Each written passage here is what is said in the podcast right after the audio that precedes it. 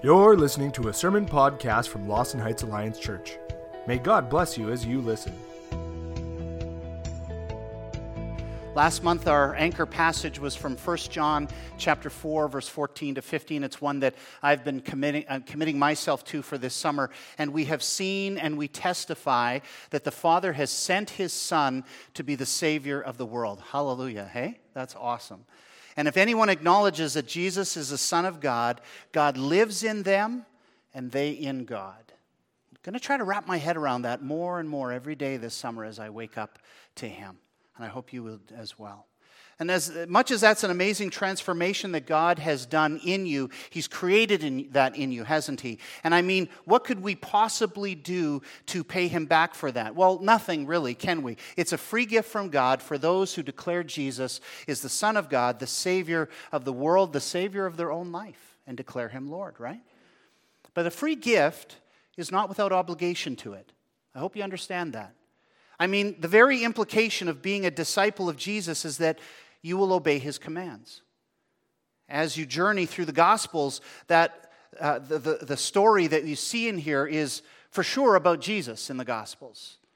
But it's more than just a story about Jesus, it's also a story about Jesus' disciples. The book of Acts that follow the Gospels is a story about Jesus for sure, but it's also a story about how the Holy Spirit emboldened the disciples of the early church and the early church, and the gospel spread through them.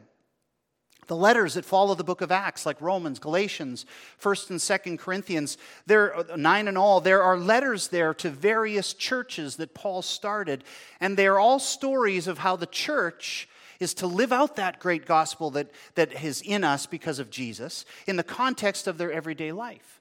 Those, those epistles are about the churches and how God is working in those churches. And all those letters and those stories find their anchor point in a special passage of Scripture in Matthew 28. It's called the Great Commission. The point in the life of the disciples happened, this point in the life of the disciples happened after Jesus' resurrection. It's among his final words to his disciples before his ascension. Now, I don't take for granted at all that all of you know what the Great Commission is. There is a common phrase, it's a common phrase among us evangelicals in the evangelical circles. When the Barna Group asked a survey of churchgoers the question, Have you heard of the Great Commission? Here's what they found 6% said, Not sure. 51% said, No, I haven't heard of the Great Commission.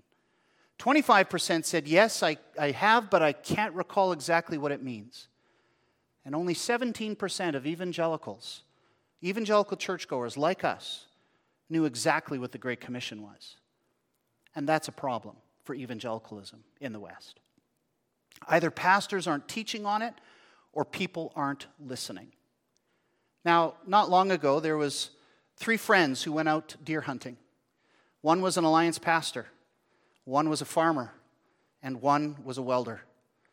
And they walked out into an open field, just kind of taking the lay of the land, guns at their side.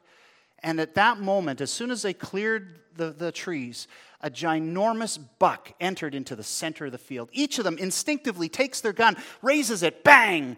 And all of a sudden you hear, you, poof, this deer just drops in the middle of the field, and they went, I got it! Each one of them said that.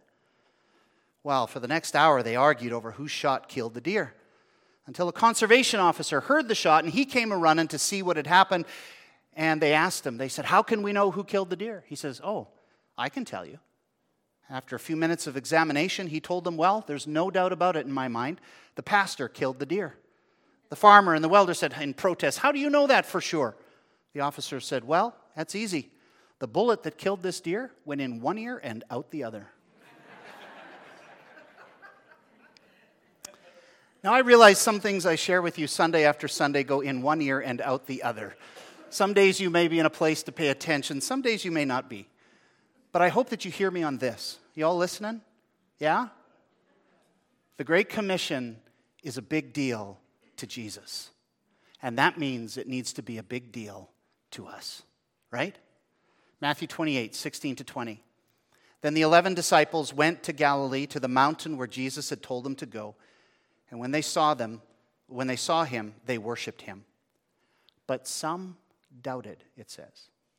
Then Jesus came to them and said, All authority in heaven and on earth has been given to me. Therefore, go and make disciples of all nations, baptizing them in the name of the Father, the Son, and the Holy Spirit, and teaching them to obey everything I have commanded you. And very truly, very surely, I am with you always to the very end of the age. Jesus makes it very, very clear that if you consider yourself a disciple of Jesus, if you've tasted of the free gift of salvation, then you have this commission upon you. This is your commission too, right? And notice how emphatic Jesus is being here. He says, All authority in heaven and on earth, he's leaving out nothing, has been given to me. Therefore, what? Go. Why did he say this? He said this to reinforce how big a deal this great commission was. Because remember verse 17 when they saw him, they worshiped him, but some what? Doubted. Doubters aren't going to listen, are they? In one ear, out the other.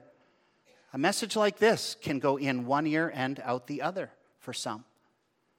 Those who doubt the lordship of Jesus will make excuses for why they can't be expected to go and make disciples. But notice why they doubted. Verse 20 Teach them to obey everything I have commanded you. See, that's the breakdown in disciple making. That's why some will not go, because they will not obey everything that Jesus said. Some things, yes. The things they like, yes. Some of the harder things, yes. But going, maybe not. A disciple, though, isn't a disciple. A Christian isn't a Christian unless they obey the commands of Jesus. John chapter 14, Jesus said it this way, verse 20.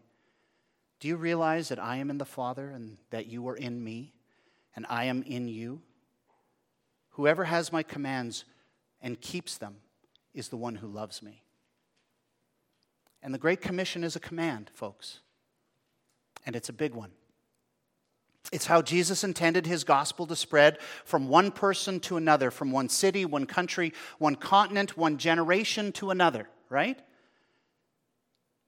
You got to know the gospel because someone took the Great Commission seriously enough to share the gospel with you. Hallelujah. Now, one might wonder how did the disciples know what disciple making looked like? How did they know what to do? Well, they had a really good teacher for three and a half years. His name was Jesus, and this is what he taught him. Turn with me to Matthew's Gospel, chapter 10. Matthew chapter 10, we're going to begin reading in verse 2.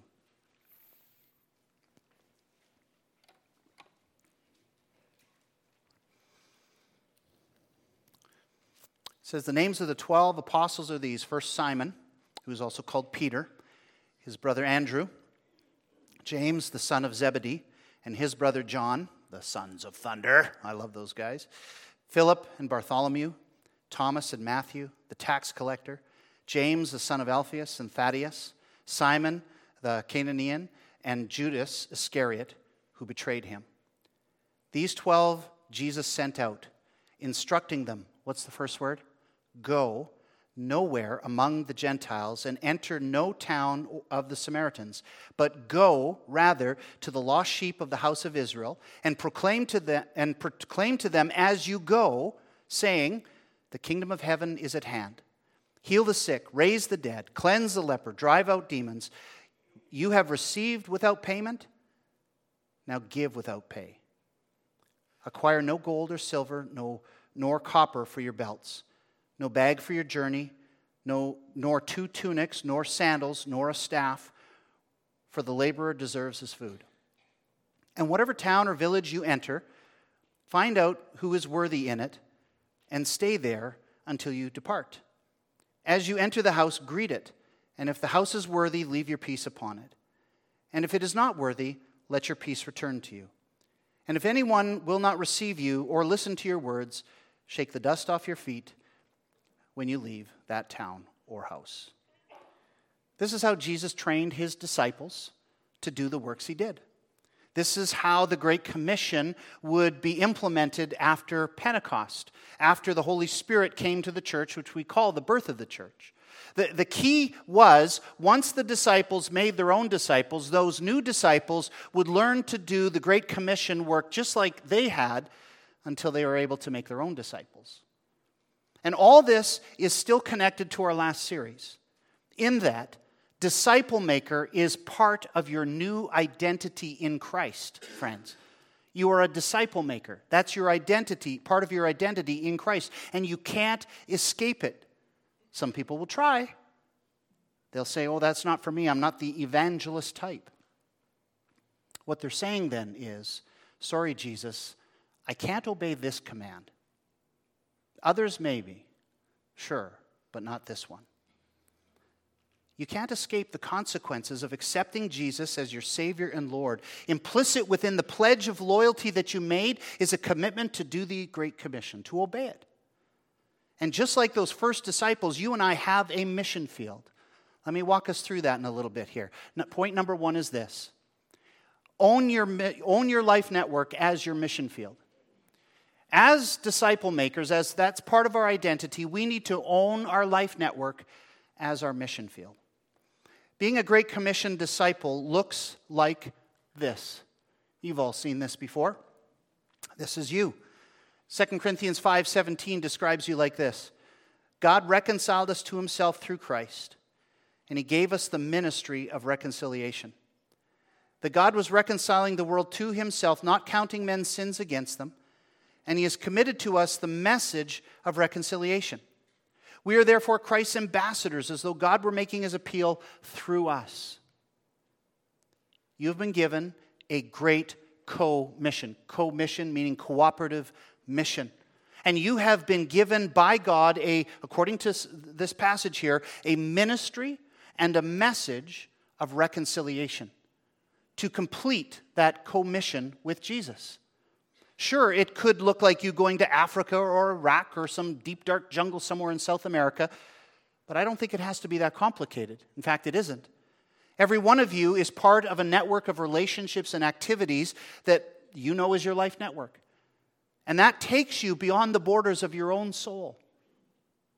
At every moment of every day, you are in contact with people who are far from Jesus, who need reconciliation and you have been given the message and the ministry of reconciliation. Strange, isn't that?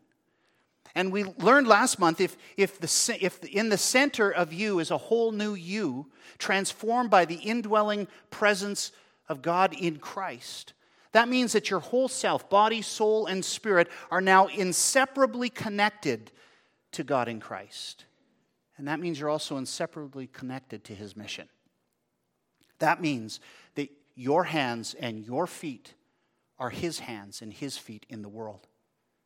Wherever you go, you are going on mission for Jesus and with Jesus, right? It's a co mission, a cooperative mission, meaning you share Jesus' mission and He shares His mission with you, and you do ministry together there. That's why at the end of the Great Commission, Jesus says, Very surely I tell you, I am always with you to the very end of the age. You and I are called to be on co-mission with Jesus everywhere that we go in our life network, wherever it takes us. Whether it's among our family, our friends, our work, our church, our world, our interests and hobbies, there are people there that need reconciling to God. Yeah? Right? Who has and, and, and who has God placed there is you in that life network as a minister of reconciliation, an ambassador of Christ. So own your life network as your mission field. It's designed by God specially for you. Show God that it isn't going in one ear and out the other. Claim your life network as your mission field, my friend. Once you've owned it, then what's next? Number two, as you go through your life network, celebrate the good news of the kingdom of heaven as you go throughout your life network, celebrate the good news of the kingdom of heaven. Matthew chapter 10, verse 7 and proclaim as you go, saying, The kingdom of heaven is at hand. The word proclaim here is often interpreted as preach, both in our Bibles and also in our heads sometimes. I read preach when I see that sometimes. And that might be why some people are shy about sharing their faith with others, because they hear preach and they don't think of themselves as a preacher, because that scares the snot out of most of us anyway. But that same Greek word for proclaim is used in other ways throughout the New Testament. For instance, in Mark chapter 1, after Jesus heals the man of leprosy, Jesus told the man not to tell anyone what happened, but instead to go and show the priest to testify what had happened to him. Just the priest. Essentially, he's saying, Go to church and tell your pastor, but don't tell anybody else. Well, he didn't listen to Jesus. Verse 45 of chapter, Mark chapter 1 says, Instead, he went out and he began to talk freely, spreading the good news. Friends, you don't have to be an evangelist. All you have to be is a person with a story about how God has transformed your life, like that leper. Can you imagine him after Jesus releases him to go? Instead of going to the, the synagogue, he goes to his friends and says, Guys, look, no more leprosy. It's all gone. I'm clear everywhere. Lifts up his shirt, tunic, everything. All clear. Come, I'll show you the guy. He gets there. He's not here, but it was right here where he healed me. You wouldn't believe it if you saw it. It just happened, just like that. News like that spreads, doesn't it? News of transformation. And it doesn't have to be that kind of a dramatic healing, but the fact that you've had your sins forgiven, that you are a free person, that God has relieved your burdens, that He's, he's canceled your sins as far as the east is from the west.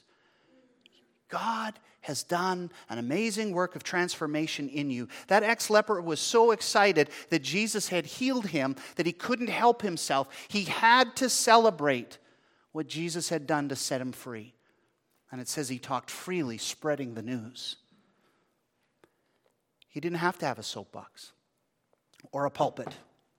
He didn't even have to go back to his small group at church. Everywhere he went was his pulpit. His life network, he talked freely, celebrating the good news of Jesus. News that's worth celebrating is easy to spread, right? So look at all the stupid things that you see all over Instagram and Facebook and Twitter and TikTok that people are celebrating and sharing. They don't have any problem with it. Certainly, you don't have to be ashamed of sharing Jesus with your friends. Instead of them showing you their latest creation that they made at the dinner, for the dinner table, you could share what Jesus has done for you.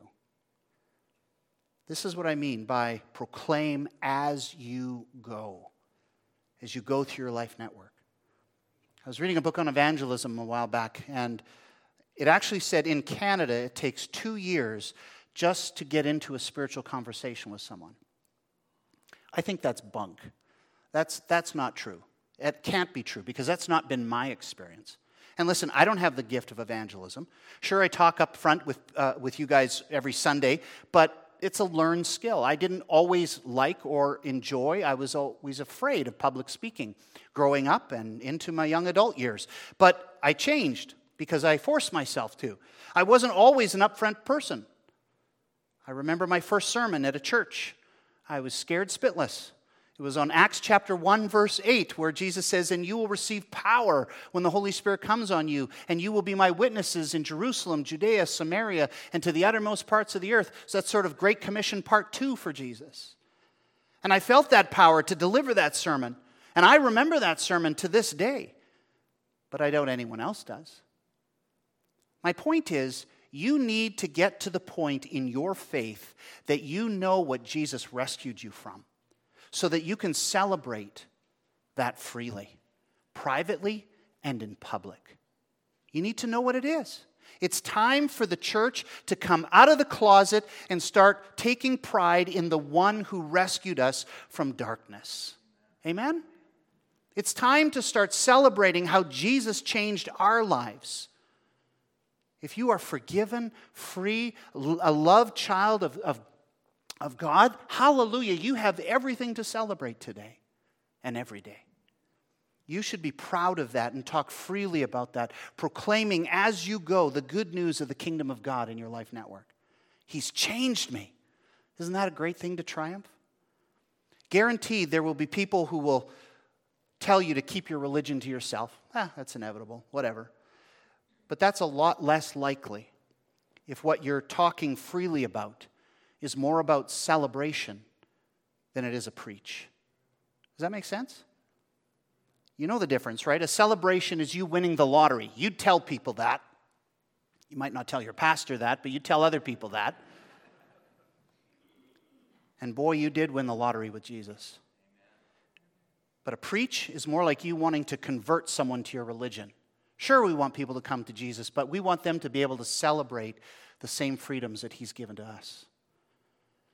So figure out what you celebrate about your faith in Jesus. You got to spend some time thinking that through. What did He rescue you from? What got you interested in Jesus in the first place? Here's a simple proclamation that I use to interject the gospel into any conversation that I have with people. We call it the 15 second testimony. You see it on YouTube, on our YouTube page. There's a link at the very bottom of our website with a training there. You can go and click that, and you can find it for yourself and train yourself with this. It basically goes like this conversation with someone. You know what? There was a time in my life when I was lost, I was self centered, and I was angry. I was angry at the world. But you know what? Jesus changed all that for me. And since then, I have hope beyond belief. And I have, I have compassion where I've never had compassion before. And I also have joy now. It's replaced my anger, and I've got joy, unspeakable joy. Do you have a story like that? All of us do if you've come to Jesus. You got to discover your story, though, so that you can tell it, talk about it freely. And here's the best part nobody can argue with your story. They, they can't argue with your personal experience with God. They might say, oh, that's nice for you, but it's your own personal experience. They can say, I'm not into God, but they can't argue about it. So, what do we need to be afraid of in talking freely about our Jesus with others? So learn your celebration story and interject it into conversations as you go through your life network. This is how the gospel works, my friends, from one generation to another.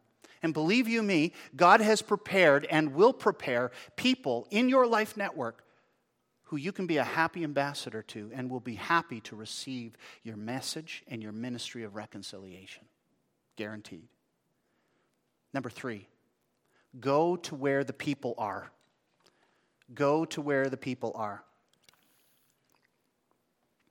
Matthew 10, 5. These 12 disciples of Jesus, the tw- these 12 disciples sent, Jesus sent out, instructing them Go nowhere among the Gentiles and enter no town of the Samaritans, but go rather to the lost sheep of the house of Israel.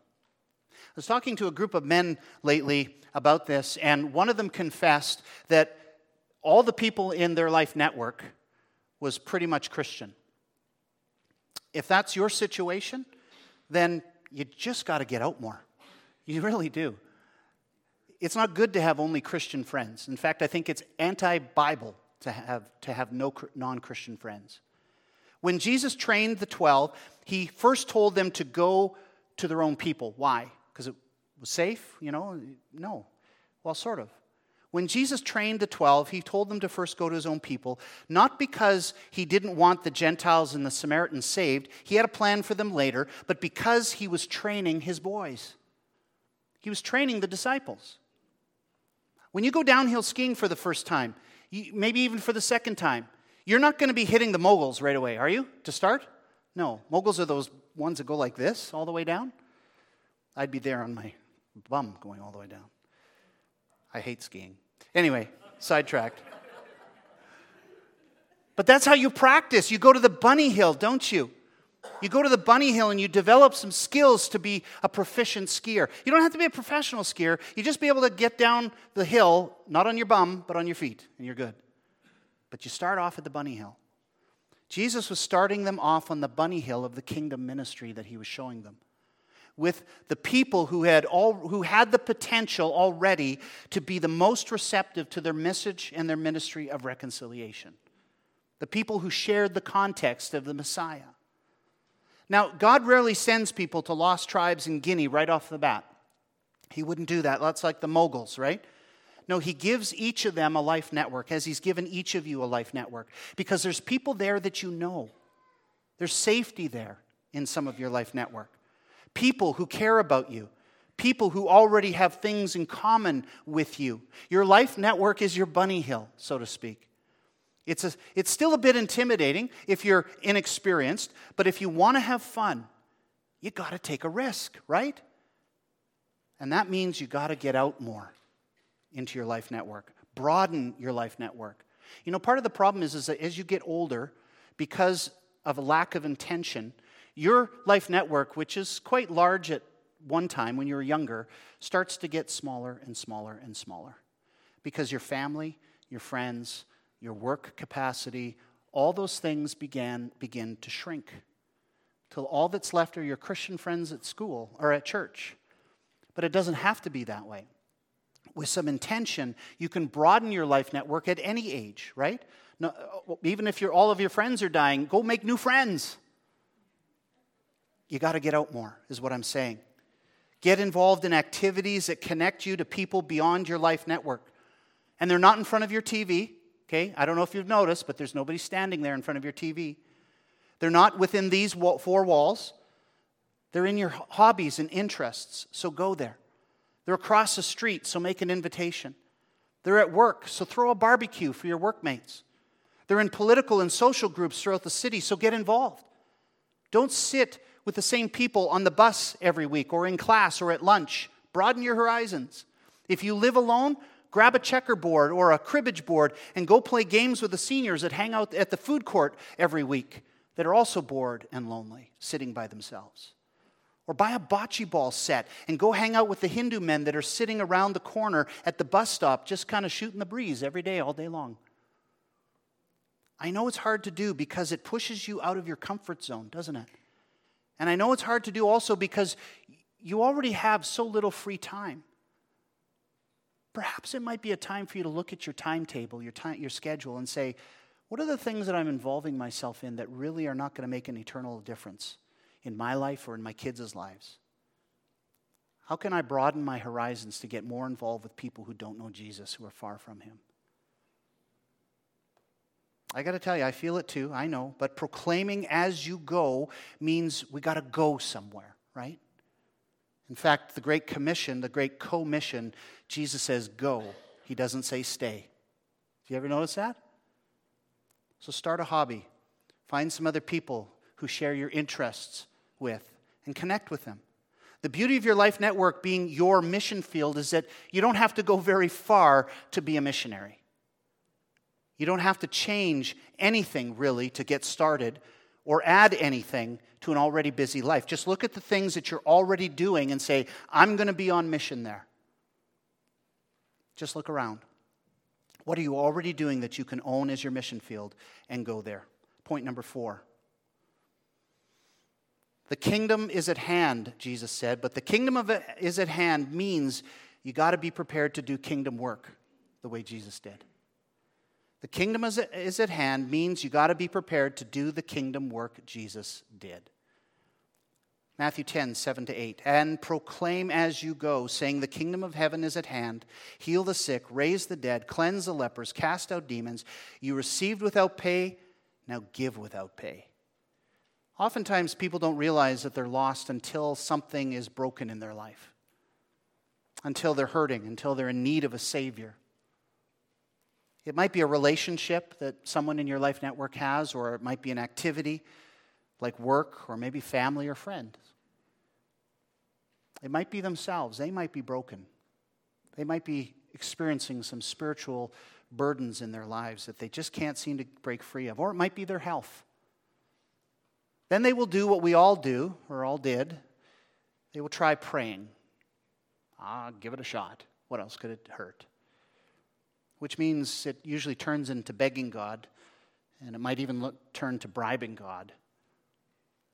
All in an attempt to try to get the God that they didn't want involved in their life in the first place to now helping them heal that certain something that is broken in their life beyond their repair.